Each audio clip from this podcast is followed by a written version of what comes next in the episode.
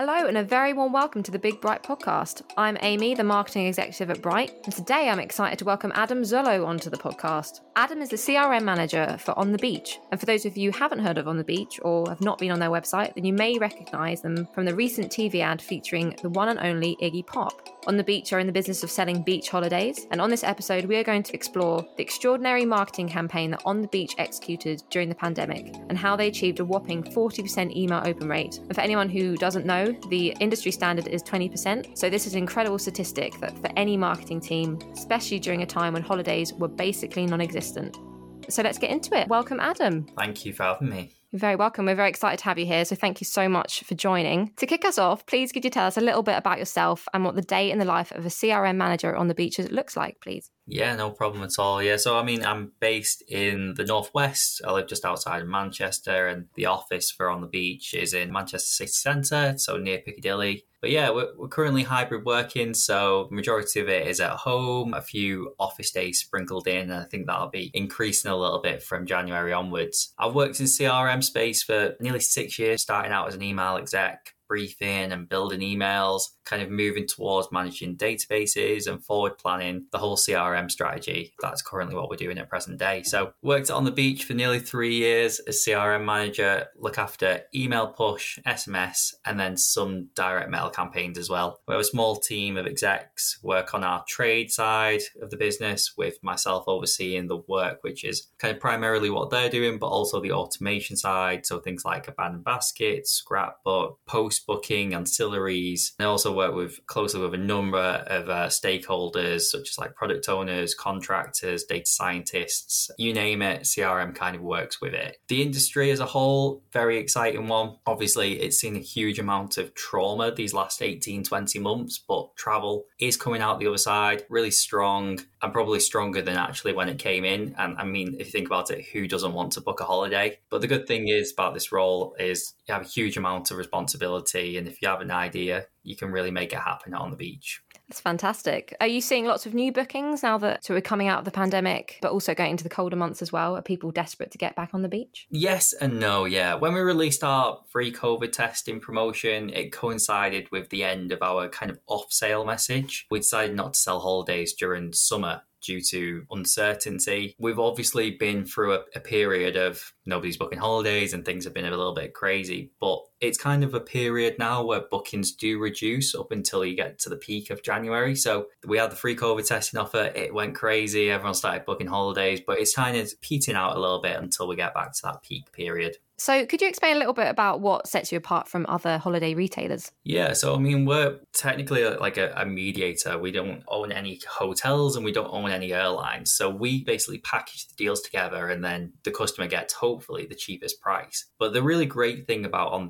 Is that we hold our customers' money in a ring fence trust account. So, this essentially means we can't access it until the customer has traveled. So, in the case of refunds, we can hopefully give that cash back to the customer pretty quickly, which helps us to obviously build a lot of trust in the industry, which obviously over the last nearly two years has been kind of fraught with a lot of chaos. Of course, yeah. So, how do you send that message across to new customers? Is it on your website? Do you email them about that? Like, how do they know about that particular the ring fence that you talk about? Yeah, so it's on our website. You can find it on the home pages, but we also send welcome emails, and, and our, as part of that journey, the welcome journey that you receive when signing up to emails, you'll see that within our content, and we do try and highlight it kind of within like USP bars, within emails, but it's something that, you know what, we don't gloat about it enough probably because we've not really had to gloat about it. Usually people book a holiday, they go on holiday and there's no cancellation. So we obviously do talk about it a little bit more now. And when you join our mailing list, hopefully you'll see that straight away as well. What are the key ways you keep in touch with your customers? Yeah, so our primary channel is email. It's cheap, some still call it a free channel, and as a way to communicate at scale and fast. But we do use other methods. So push is a great way to broadcast a message, and it's also very cheap as well. SMS and direct mail, other channels that we use on occasion, but they're more expensive and therefore less cost effective. But depending on your audience and your message, they're also like a really great way to interact with customers and obviously other projects. So, how do you collect that information then on your customers and how does that inform the messages you send out? Yeah, so in terms of sign-ups, we ask for email address and in some cases first name. However, we mainly receive the bulk of the data from either a booking or what the user's actually doing on site. So, if a customer is identifiable, then we can see what they are looking at, such as hotels, the board basis, where they're flying from, where they're flying to, number of days of traveling. And when we receive this, we attach the data to basically user's profile. Some places call it a single customer view and personalize our content and our email content accordingly on what we've learned. Obviously, there's a limit to what we want to collect and we're not going to collect data which could be seen as intrusive. So it is good to have limits on what you want to process. And also, there's limits on what you're allowed to process as well. But being a small team, we tend to send our most engaged segments. However, we can use this behavioral data from on site behaviors or even click and open data from emails to create smaller segments of who we may want to interact with. So, for example, we know that an all inclusive customer, they usually go on to repeat purchase another all inclusive holiday. That can be in the range of kind of over 80% retention rate. So we know generally an all inclusive customer wants to receive all inclusive content. If we send them a room only deal or offer or themed email, they're probably not going to open and they may unsubscribe. So it's about using that data that you receive, obviously in the sign ups, but also the behavioral stuff that you see from when the user is actually on the site. Brilliant. Well, it seems very logical to me. So, if we go back pre pandemic, what were the key goals you were striving for in your marketing and what were the engagement levels like? Yeah, our main goal was bookings. So, we wanted to increase year on year by around 15 to 20%, which I know sounds like a big target, but we had big but very still achievable ambitions. Our content was was recognizable to our audience and we were capturing market share really well, but it was first and foremost acquisition led and that means flight releases, popular destinations, basically clickable content. And engagement levels back then, they were good, they were really strong, but not probably as strong as we are coming out of the pandemic. So we've learned a lot during the time of being basically off sale as well. Yeah. So going back to when the pandemic hit, what were your initial reaction to the lockdown? Was there a lot of panic across the team? How did you adapt? And did you manage to adapt quite quickly? It was a bit crazy. That, that's the best way to describe this. I mean, everything literally changed overnight. So we stopped sending emails. I think it was Friday the 13th of March. It, it feels like such a dark day, not just because it's Friday the 13th, but also because countries started to shut their borders. So it was a little bit panic stations, but at the same time it weren't. So the first like about three weeks of the pandemic, we had to help our contact center in respect to, okay, Marrakesh has shut the border. We've got thousands of people that are due to go on holiday or thousands of people that are trying to come home. Let's send out a bulk email that can hopefully just tell the customers not to worry or actually go to the airport as quick as possible because Marrakesh is about to shut its borders. So there was some mad times, and obviously we really had to adapt to that. And because we stopped sending emails, we we did this becoming more at one with our kind of service communications. So when we sent out these comms, these service comms, we saw open rates in excess of 90%. I mean, this is understandable. A customer wants to know what is happening to their holiday, whether they can get home, whether they can go abroad. We noticed that plain text emails, something we reserved for post purchase questionnaires and kind of privacy policy update comms, we're seeing a huge spike in opens. And that's because they were landing in different mailboxes. So they were given higher priority. So when you send a plain text email, it can usually end up in a primary inbox rather than a promotions inbox. And you'll see that particularly on Gmail. And because of that, it meant that we we obviously got higher opens. An IP reputation is probably something to talk about another day, but basically the more that someone opens an email uh, and the more safe it is, the higher it'll either land in someone's mailbox or the less likely it'll be to land in people's spam. And that's what we found. We found that we were getting good reputation because we were sending emails that people really wanted to read. And because of that, we were getting fantastic open rates. Oh wow, that is so interesting. So were the emails like quite straight to the point and quite formal? What tone were you taking? Those service emails, they, they were obviously serious because people's monies and whether the holiday was going to go ahead were basically being discussed within them, them emails. But we did learn a lot from that, and using things like the word important in subject lines, we noticed would get a higher open rate. So we basically took that learnings into our marketing plans that I think we're probably going to talk about a little little bit later on, but it's something that we probably didn't take as much notice of pre pandemic until we actually had to live and breathe it during the pandemic. As a, as a whole, has it brought you all together or are you more sort of working from home now and you're a bit distant? How's it been going? For me, it was hard to adapt to at first. I, I loved being in the office and I think being in marketing, I think you'll probably know the same as well. Like it's nice, kind of like that really good camaraderie. You feel like you can get some really good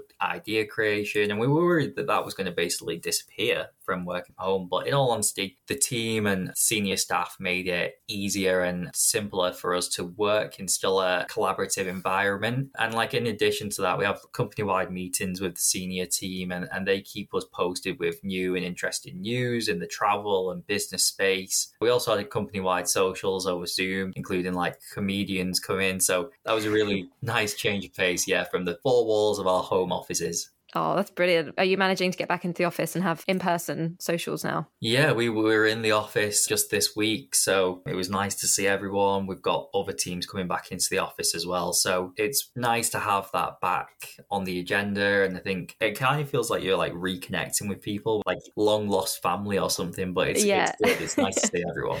No, I totally agree. During the pandemic, you basically had to stop selling holidays. I watched you do your talk at the Festival of Marketing. You were talking about anti trends. It was definitely like an anti trend to do what you did during the pandemic. Can we break down the thinking behind what you did and how do you know that this was the right approach to take at such a sensitive and difficult time? I'm going to reverse a little bit further back as well. And I'm going to be honest, originally I'd say that we got our strategy a little bit wrong. So we stopped sending our highly bookable content and changed to content which we thought would increase engagement. So informative destination related emails, looking to target users who have either been or shown interest in that destination. So we were looking at, remember earlier we were talking about behavioral content, so their search and abandonment data. And we started personalizing emails with data customers have provided us with and then segmented them based on who would find this content interesting rather than for broadcast messaging. But what we found is that although this content is really engaging for those who have been on site, it wasn't engaging enough to retain those who have not opened in a long time. So what we had to do is we had to then change our plan. So how do we keep our actives active or at the very least within a window of activity? And we use information that we mentioned earlier that we learned from the service comms we sent out. So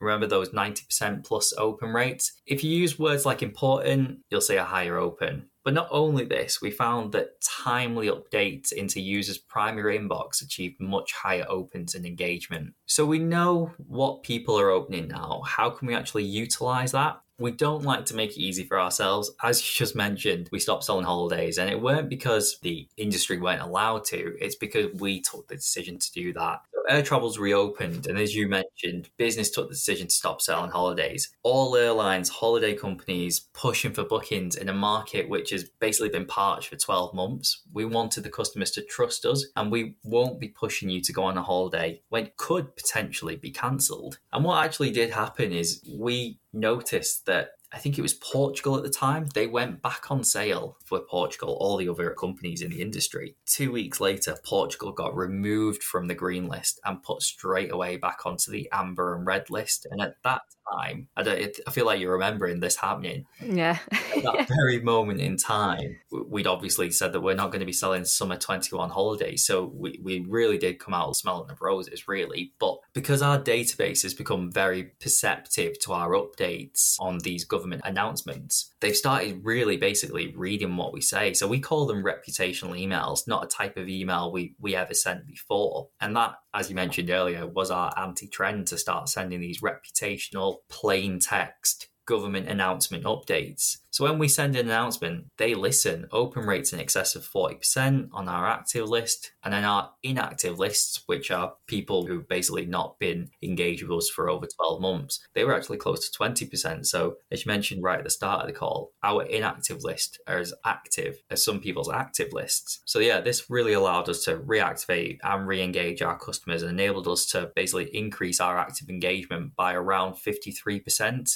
over around three weeks. And then that led perfectly in time to our free COVID testing promotion. Wow. And so was senior management on board with this? Yeah, it was the company's decision to take holidays off sale, a very punchy strategy. Um, so you can see we work for a company that is willing to listen to new and interesting ideas. But having said that, some of the reputational content came from senior management. And so when they take a risk, we believe we can take a risk as well. So for us, it was absolutely fine to do what we were doing because they were willing to take those type of risks. And, and obviously the company saw huge reward from it. Yeah. So you're quite well supported. What does your top management team look like? From a marketing point of view, we have our, our chief marketing officer who oversees both brand and performance, got two directors at that level. And then it works its way down into we've got a brand team, currently only small, uh, head of strategy on that side, a brand manager, got head of PR. And then on the other side, we've got head of data, got myself, CRM manager, and we've got a couple of other managers in terms of content and PPC. But we're a small unit. That's basically everyone, probably around 15 to 20 in the whole of the marketing team. For a FTSE 250 company, we are quite a small operation at present. But sometimes that can work in your favour, right? So if you have like a smaller team, the more riskier decisions are more likely to go through because there's less people opposing them, I suppose. Absolutely, yeah. It's a small structure. There's only really a couple of people that you need to speak to to try and get an idea off the ground. And again, mentioned earlier, I work with stakeholders across the business with the product teams and tech and development through to data science. So if you've got an idea, although there's limited resource, there is opportunity to just grab them all together and try and push that idea through. So it's a positive, definitely not always a negative. Definitely. So what are engagement levels looking like at the moment? Are you still seeing the same level of interest or have people just gone back on holiday and aren't really looking at their emails anymore? No, yeah, engagement is still strong. But however, we are moving away from the opens metric, mainly due to the challenges the CRM community will see from the iOS updates. But the good news is that the industry is back to a place closer to pre pandemic levels. And this means we can go back to our core objective, which is booking led content. You mentioned the iOS update. Could you tell us a little bit more about that? What does that mean for email marketers? I'd say it's probably the biggest change that's happened in the CRM space for maybe the last 15 years. For anyone who doesn't know about iOS 15 and how it works, we can see when a user opens an email. So we can see down to the second within the data when somebody opens an email. And when you download iOS 15, you'll be presented with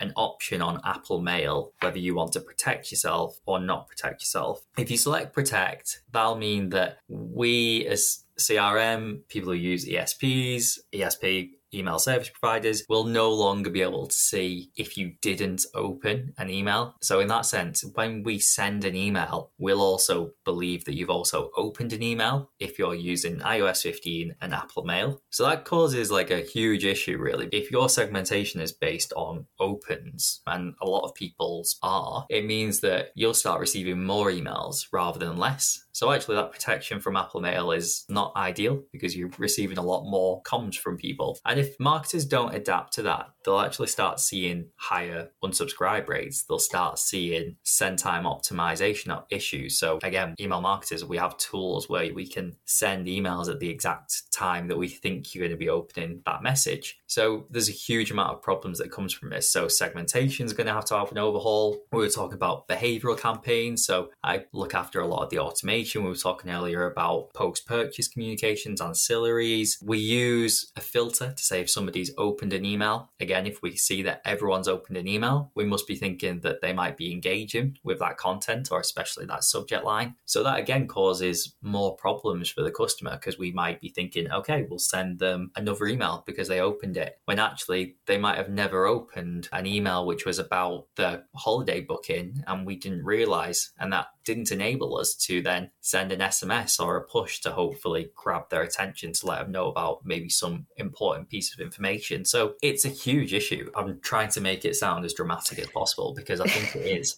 Um, but if yeah. if people don't adapt to it, I imagine we'll see higher unsubscribe rates. We'll see less personal communications, and we'll be seeing people receiving the wrong messages on the wrong channels just because they don't have an idea of how they're actually opening. Yeah, it's quite scary, really, and it's always always a challenging time in marketing, isn't it? We'll include some links in the show notes and also in the blog post that we write up afterwards, so you can find out more about that. Okay, so going back to your marketing, could you give us some examples of the types of analytics tools that you use to test your marketing efforts? Yeah, absolutely. So we, we split test everything. Most DSPs have A B testing tools built in. You usually test subject lines, body copy, send time, as mentioned, although that might become a bit of an issue soon. In addition, we take a look at GA to understand the sessions and conversion rates, and our UX guys have tools at their disposal as well. So we can usually track how uh, a customer is moving through their journey. So we've got a lot of tools at our disposal, and that enables us to create the best possible journey for a user. So, what are your top tips for marketers looking to ramp up their customer engagement levels? And if they're having any problems considering the last um, 18 months, what's your advice to them? Yeah, I'd say this last 18 months has been a roller coaster, and therefore don't panic. You can have periods of time where your database is not engaged, but you can improve this when the message and the time is right. So, yeah, although we saw issues where we saw our, our list really reduce in size, but we knew if we kept people engaged within a certain limit, the demand would return to the industry and we could really profit from it when we send correct messaging to them. But if you're looking to boost opens, I would strongly recommend sending emails which can land in primary inboxes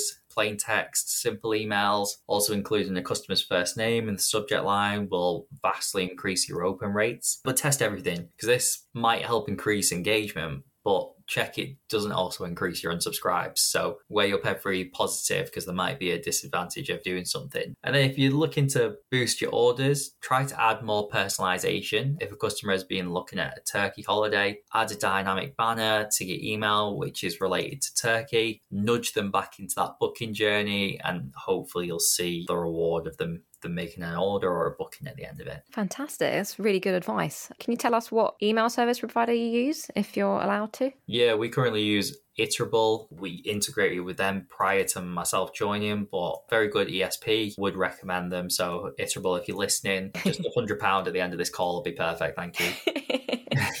well, oh, that's fantastic. What is your top beach destination and why? This is tough. We've been on holidays obviously pre-pandemic and, and loved them. But I would say Cos in October 2020 because it felt like freedom. We were, we were obviously still in the pandemic. 2020 was a crazy year, but we found a week where we could just escape, go to Greece. It was on the green list and it was gorgeous. Blue sky, warm sea, plenty of gyros. I don't even know if I'm saying that right. But yeah, what more could you need? It was it was just fantastic. Oh, sounds like a dream. Yeah, we went Scotland recently for our first holiday. Scotland's beautiful, but it's just the novelty of being able to go somewhere after the pandemic, I think, really helps. What are your top three must have items to go on a beach holiday with? Stay safe, kids. Pack your sun cream. Always remember your sun cream. No, but joking aside, for me, it's it's a pack of cards. You're not playing Gin Rummy or Uno on holiday. Are you even abroad? So definitely pack some cards and then just sliders or flip flops. I mean, you can't go away without them. Don't forget your swim shorts. That's about it from me. Sunglasses. Let's not forget sunglasses. Yeah, perfect. I, I couldn't agree more. Well, thank you so much, Adam. It's been an absolute pleasure. And I hope you enjoy your next holiday, wherever it might take you. And yourself. Thanks for listening to the Big Bright podcast. Make sure to subscribe to never miss an episode and check out our website at builtbybright.com.